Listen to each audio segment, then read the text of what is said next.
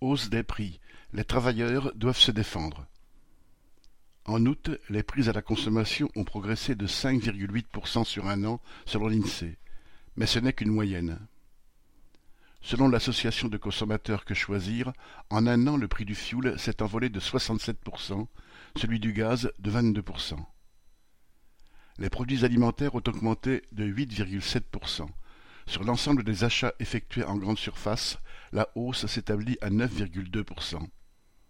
En plus de faire valser les étiquettes, les industriels ont recours à une autre méthode consistant à réduire les quantités, la portion passant par exemple de 25 à 18 grammes pour le même prix, voire un prix un peu plus élevé, véritable inflation masquée.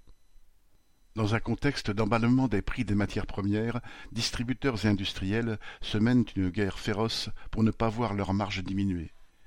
Et comme toujours dans cette économie où l'opacité est la règle, ils se renvoient la responsabilité.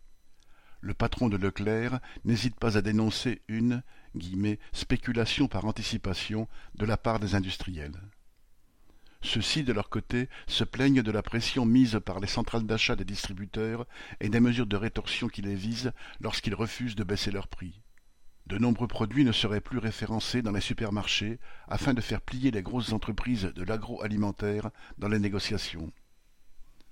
Tous ces capitalistes se mènent une guerre d'autant plus âpre que la crise s'aggrave. Mais tous présentent la facture aux travailleurs et aux classes populaires. La seule façon de se défendre est d'imposer aux capitalistes l'augmentation des salaires et des pensions, ainsi que leur indexation sur le coût de la vie. David Mancas